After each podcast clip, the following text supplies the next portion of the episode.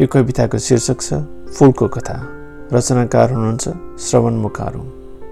उहिल्लै उहिल्लै फुलहरू कविता लेख्थे फुलहरू आदि कवि थिए महाकवि थिए युग कवि थिए जनकवि थिए उहिल्लै उहिल्लै एक दिन अनायास एउटा फुल हरायो सारा फुलहरू रोए असङ्ख्य भावुक फुलहरूको जीवन दुःखमा डुब्यो। अर्को दिन अर्को फुल हरायो। फुलको संसारभरि हाहाकार मचियो सारा फुलहरू आगो भए धरतीको सौन्दर्य धुवा भएर आकाशियो।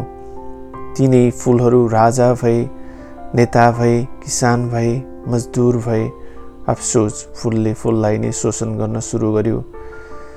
कवि फुलहरूले विद्रोह गरे न्याय र समानताको कविता लेखे मुक्ति र स्वतन्त्रताको कविता लेखे शोषित फुलहरू जुर्मुराए।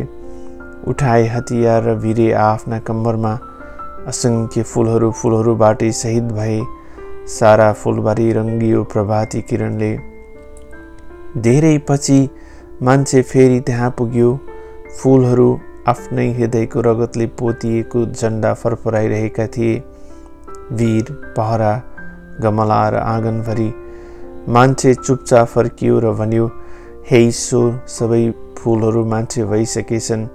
मैले तपाईँलाई फुल चढाउन सकिनँ उहिले उहिले मैले तपाईँलाई फुल चढाउन सकिनँ उहिले उहिले धन्यवाद।